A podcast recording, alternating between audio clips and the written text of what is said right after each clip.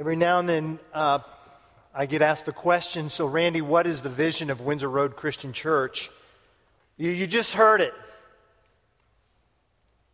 and you just seen it. This is our vision. This is what we mean when you hear us talk about being a life changing community, passionately pursuing Christ.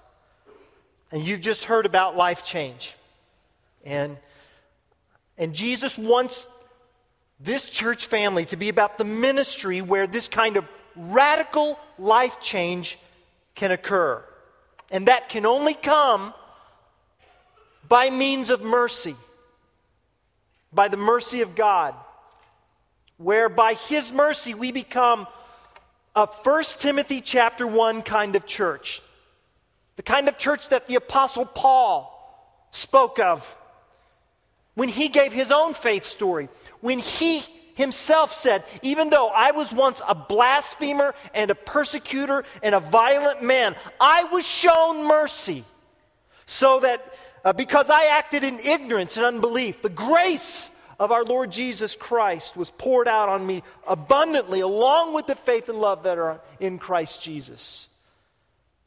And then, as if to reiterate his point, Paul says, Look, here is a trustworthy saying that deserves full acceptance. I mean, you can take this to the bank. Christ Jesus came into this world to save sinners, of whom I am the worst. And he was, Paul had been a Christian for decades when he makes this statement.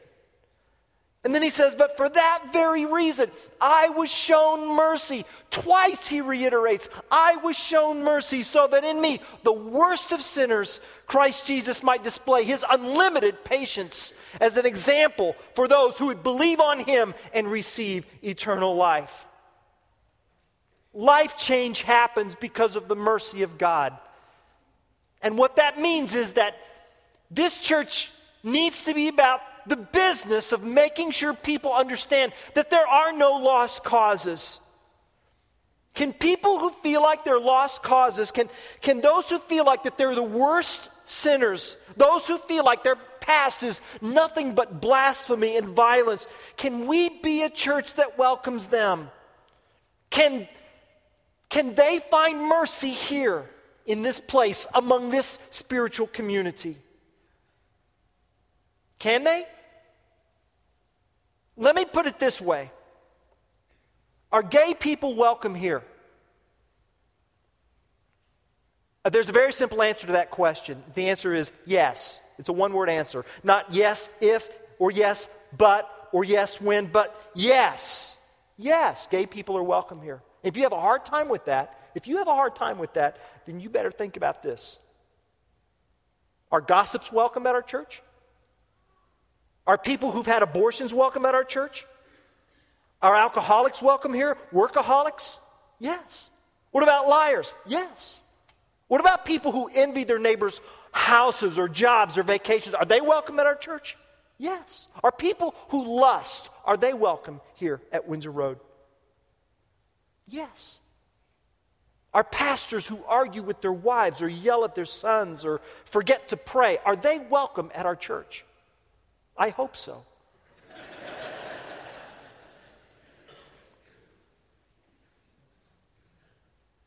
the only people who are not welcome here at Windsor Road are perfect people because they don't exist. They don't exist. And mercy means everyone's welcome. Mercy means we look beyond the mud of people's faults and we see the masterpiece of God's creation in them. We see their need. And yes, the Bible is very clear that lust and envy and lying and gossip and sexual relations of whatever kind outside the male female marital union, those fall short of God's glory and when we do what we want to do instead of what God wants us to do, that will always lead to hurt and disappointment and heartache. But there is only one person who can deal with the mud, and there's only one person who can deal with the worst. And there's only one person who can wash away our sins, and that is Jesus. And so, the one who is rich in mercy, declares in Matthew 5 7, Blessed are the merciful, for they will be shown mercy. Blessed are the merciful, for they will be shown mercy. And, and, and, today I want us to talk about that. I want us to talk about the two faces of mercy here. First, the face of compassion.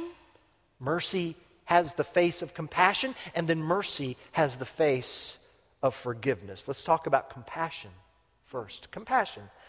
Mercy is compassion in action, isn't it? Mercy is, is the undeserved display of compassion for those in need. I'm thinking about the story that Charles Colson tells from Iraq about a U.S. triage facility trying to save the lives of two Iraqi insurgents. This team had done everything possible to save uh, the lives of the insurgents, but one of them was not going to make it without 30 pints of blood. And so the call went out, and within minutes, Dozens of American soldiers had lined up to donate blood. And at the head of the line was a battle hardened soldier named Brian. And when a reporter asked if it mattered to him that he was giving blood to an enemy soldier, Brian simply replied, A human life is a human life. Now that's mercy. That's mercy. That's the face of compassion. Unexpected kindness toward undeserving people. What about the parable of the Good Samaritan in Luke chapter 10? Mercy is the Good Samaritan letting himself be interrupted by a half dead Hebrew on a dangerous road and then pouring oil on his wounds and then caring for the physical hurts at his own expense and then paying the hotel bill while the guy recovered. Don't miss what mercy looks like in Luke chapter 10, verses 33 and 34. Mercy sees the need. Verse 33 He saw him Mercy feels the hurt. He had compassion on him. Mercy then takes action. You see, it's not enough for mercy to simply feel for the individual, there's got to be action. And that's what the Samaritan did. He went to him, bound up his wounds, pouring oil and wine. Incidentally, uh, the New Testament comes to us by way of the Greek language. And in the Greek language, the words mercy and oil come from the same word family. And mercy does this to an enemy. See, that's the point of the phrase, but a Samaritan. A half breed Hebrew with a warped religious tradition, that's the Samaritan, stops to help a Hebrew whose people group hates him. See, that's mercy. Mercy shows love, whether the hurt is curable or not, whether the wrong can be righted or not. Mercy sits quietly with the one in need of mercy. You remember in the Old Testament book of Job? While Job was suffering, his three friends came to him, and actually, they were models of mercy for seven days. And then they opened their mouths.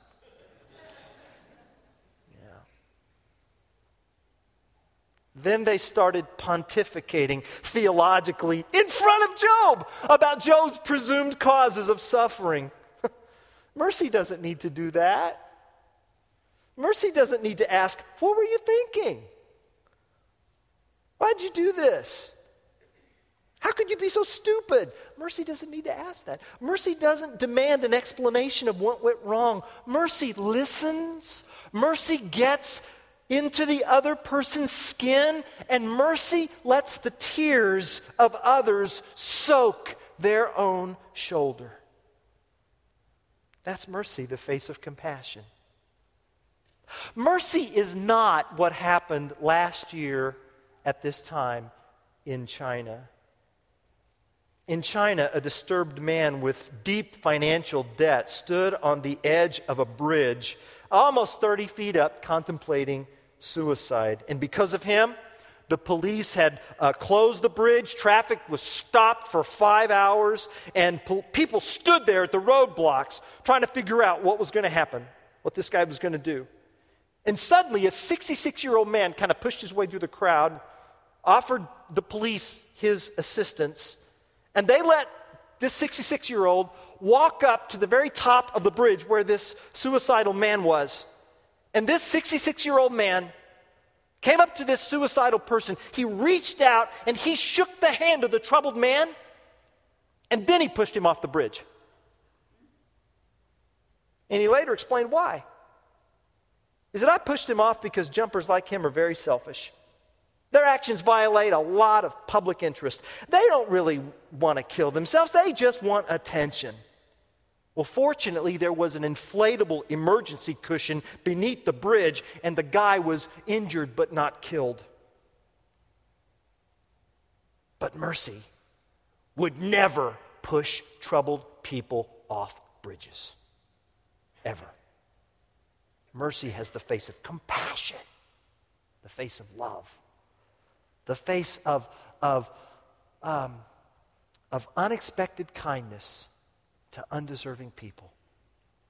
And so important is the nurturing and the intentionality of mercy acts in our congregation that we have, we have a team whose sole responsibility is to, is to be the face of compassionate mercy. And it's our deacon team. And I want you to meet them uh, because we're going to pray over them and some new members of that team this morning. Uh, deacons, when I call your names, just come forward. Steve Towner, Dave John Maria, Jim Evans, Brian Eichelberger, Chuck Higgins, and then um, the new members of this team Brett Johnson, Chris Foreman, and Jack Wetzel. And then our elder liaison with this team is Carl Weigel. Carl Weigel.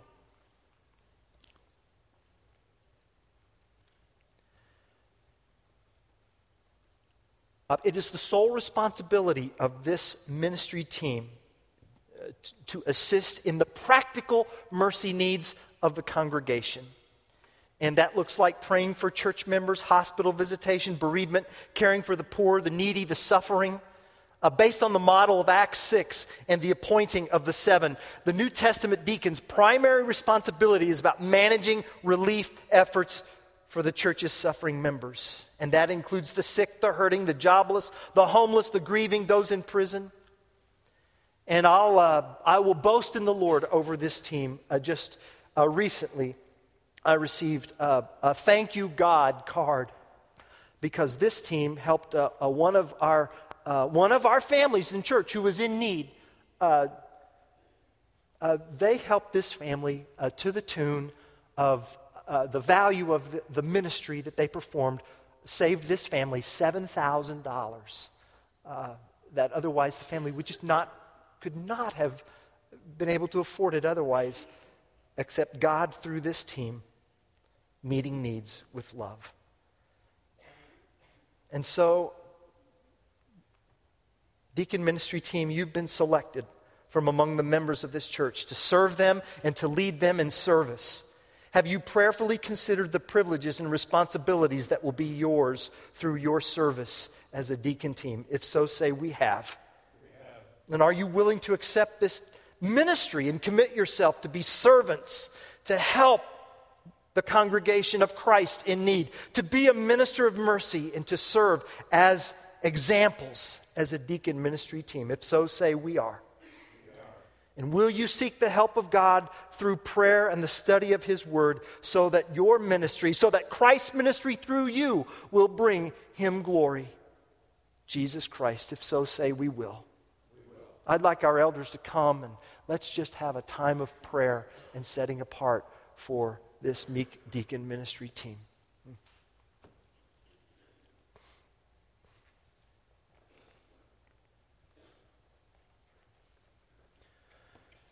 Gracious Heavenly Father, your mercies are new every morning. Every morning, your mercies are new. You never give us day old mercy. They were fresh this morning. And thank you that we are able to be nourished by your daily mercies through this deacon ministry team whose um, sole purpose is to make much of you. God, thank you for this privilege. And I pray that more and more may fall in love with you more and more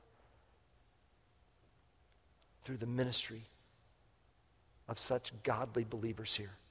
Thank you in Christ's name. Amen. Thank you, brothers.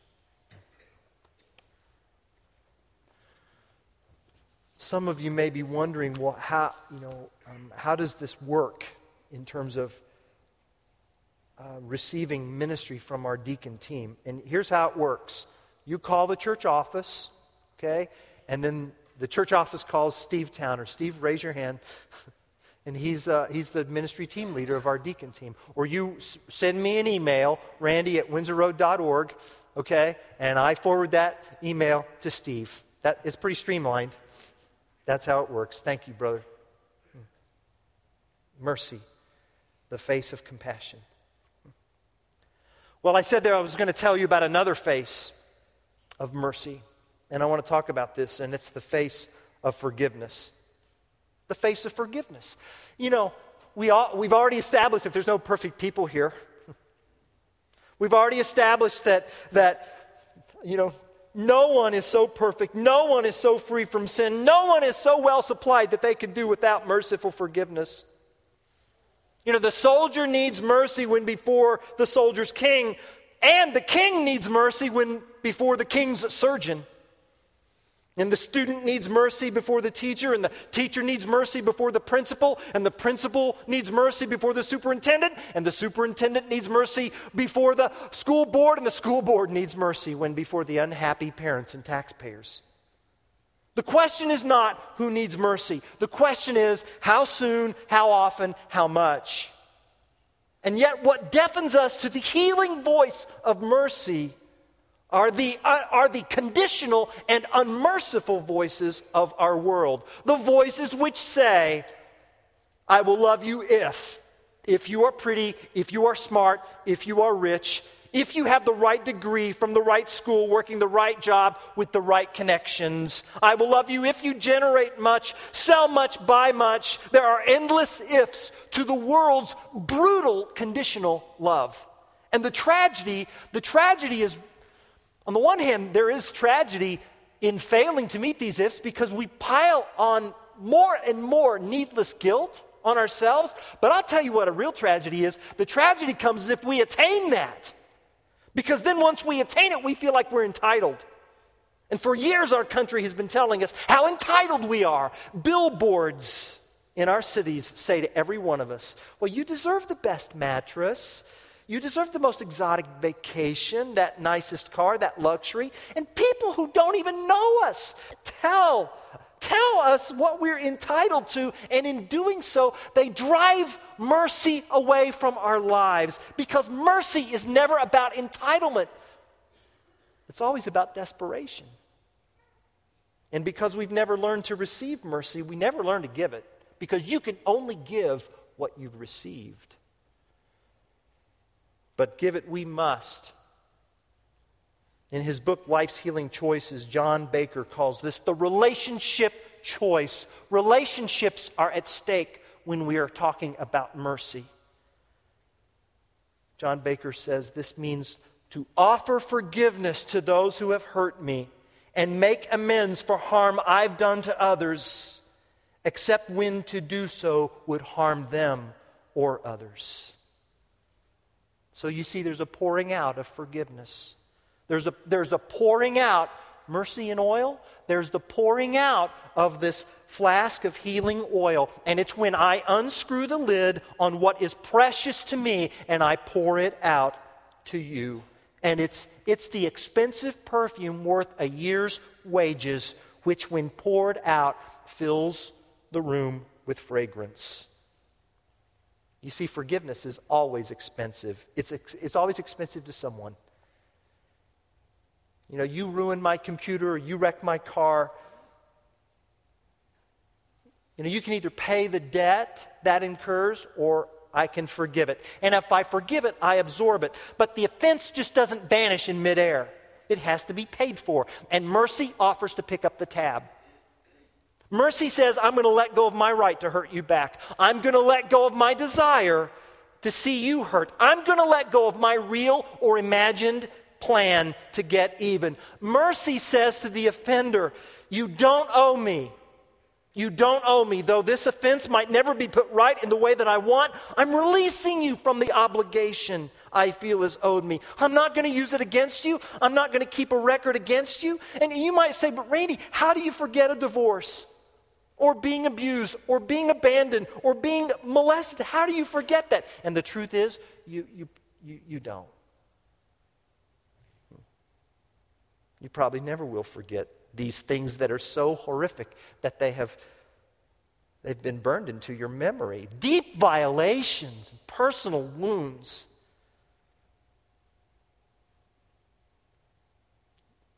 You probably won't forget it, but you can forgive it. You can. You can heal from the offense to the degree that you are able to mercifully refrain from being paralyzed by the past. You can heal to the degree that, that the hurt no longer has its claws in you, that it no longer controls you. You can heal to the degree that you, that you can wake up in the morning and that's not the first thing you think about. Hmm? Or you can heal to the degree that, you know, you go to the end of the day and then suddenly it dawns on you I didn't think about that hurt. I didn't think about that pain.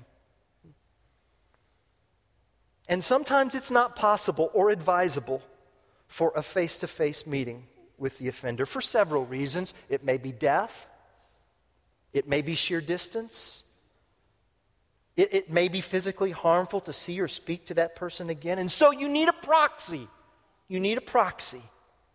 And perhaps, perhaps your proxy is a detailed letter that you write that contains the hurt you experienced, a letter that you write, but a letter that you don't send. And, and I've done that. I've done that. I've written letters uh, that I haven't sent.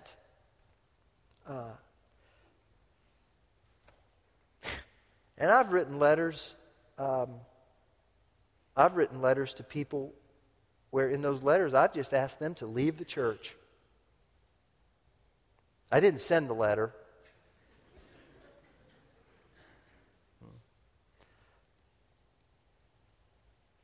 But I got it I got it out on that proxy, see? And then after I wrote it, I tore it up and threw it away and because I was just so mad. Yeah. Maybe that's what you need to do. Maybe it's an empty chair that you need to talk to, or a trusted friend, or a skilled counselor, or one of the elders. Hmm. Some of you work in law enforcement, and you're wondering, how does this work? You know, can a Christian be merciful and be a law enforcement officer who makes arrests and writes tickets and files charges for criminal acts like drunk driving and child abuse instead of just dropping the charges? I mean, how does that work? Can, can a Christian be merciful and be an employer who pays good wages for excellent work, but then sometimes has the gut wrenching task of terminating the employment of others? What about a parent in terms of disciplining children?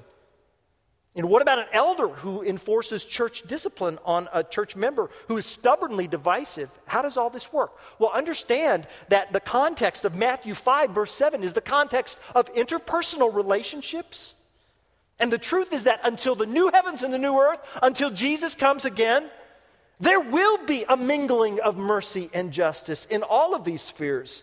And God's will is that sometimes we will compensate people with what they deserve, whether punishment or reward, and you call that justice.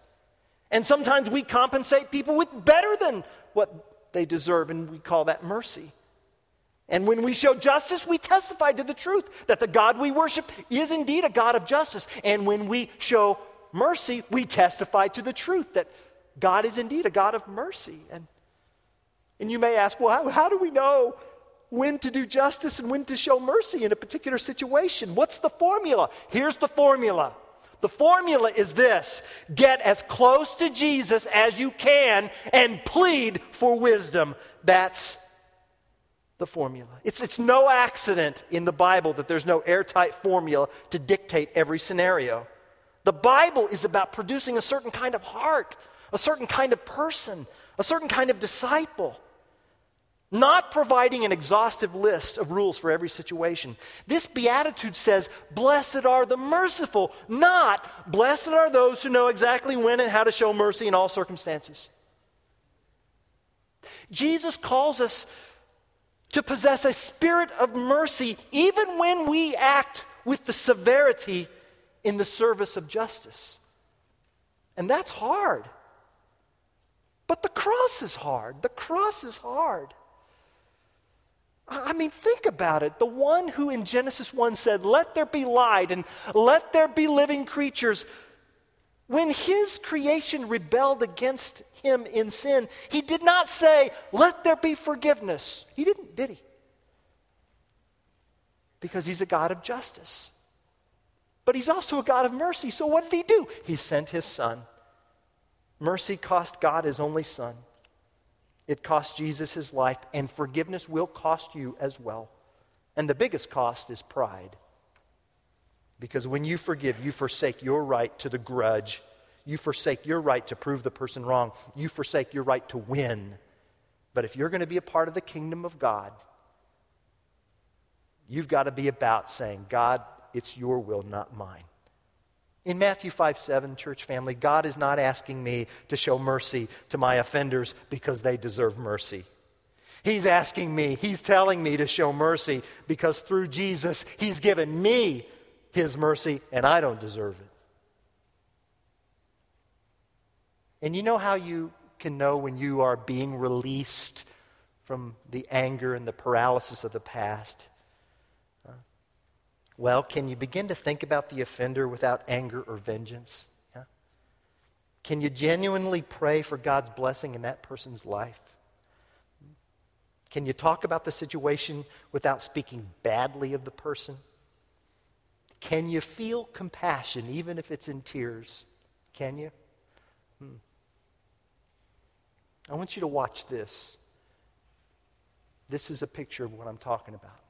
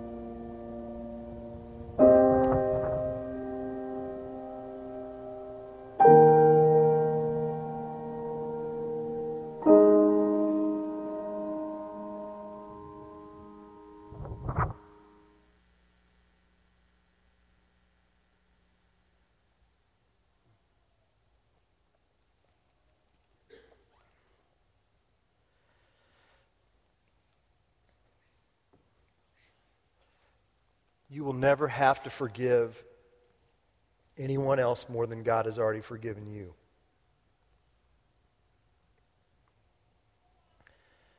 I know when I see this video behind me and the communion table before me,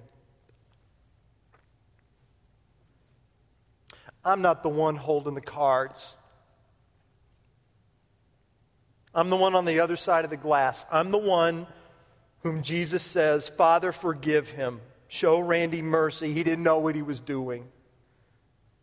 And after saying that, Jesus takes my place behind the glass. He takes my place on the cross. God is just. My disobedience and sin must be dealt with. And God is merciful. God loves me, and He offers to be my substitute. So the cross is the place where the mercy of God and the justice of God meet and collide in the life and suffering and death of the Son of God.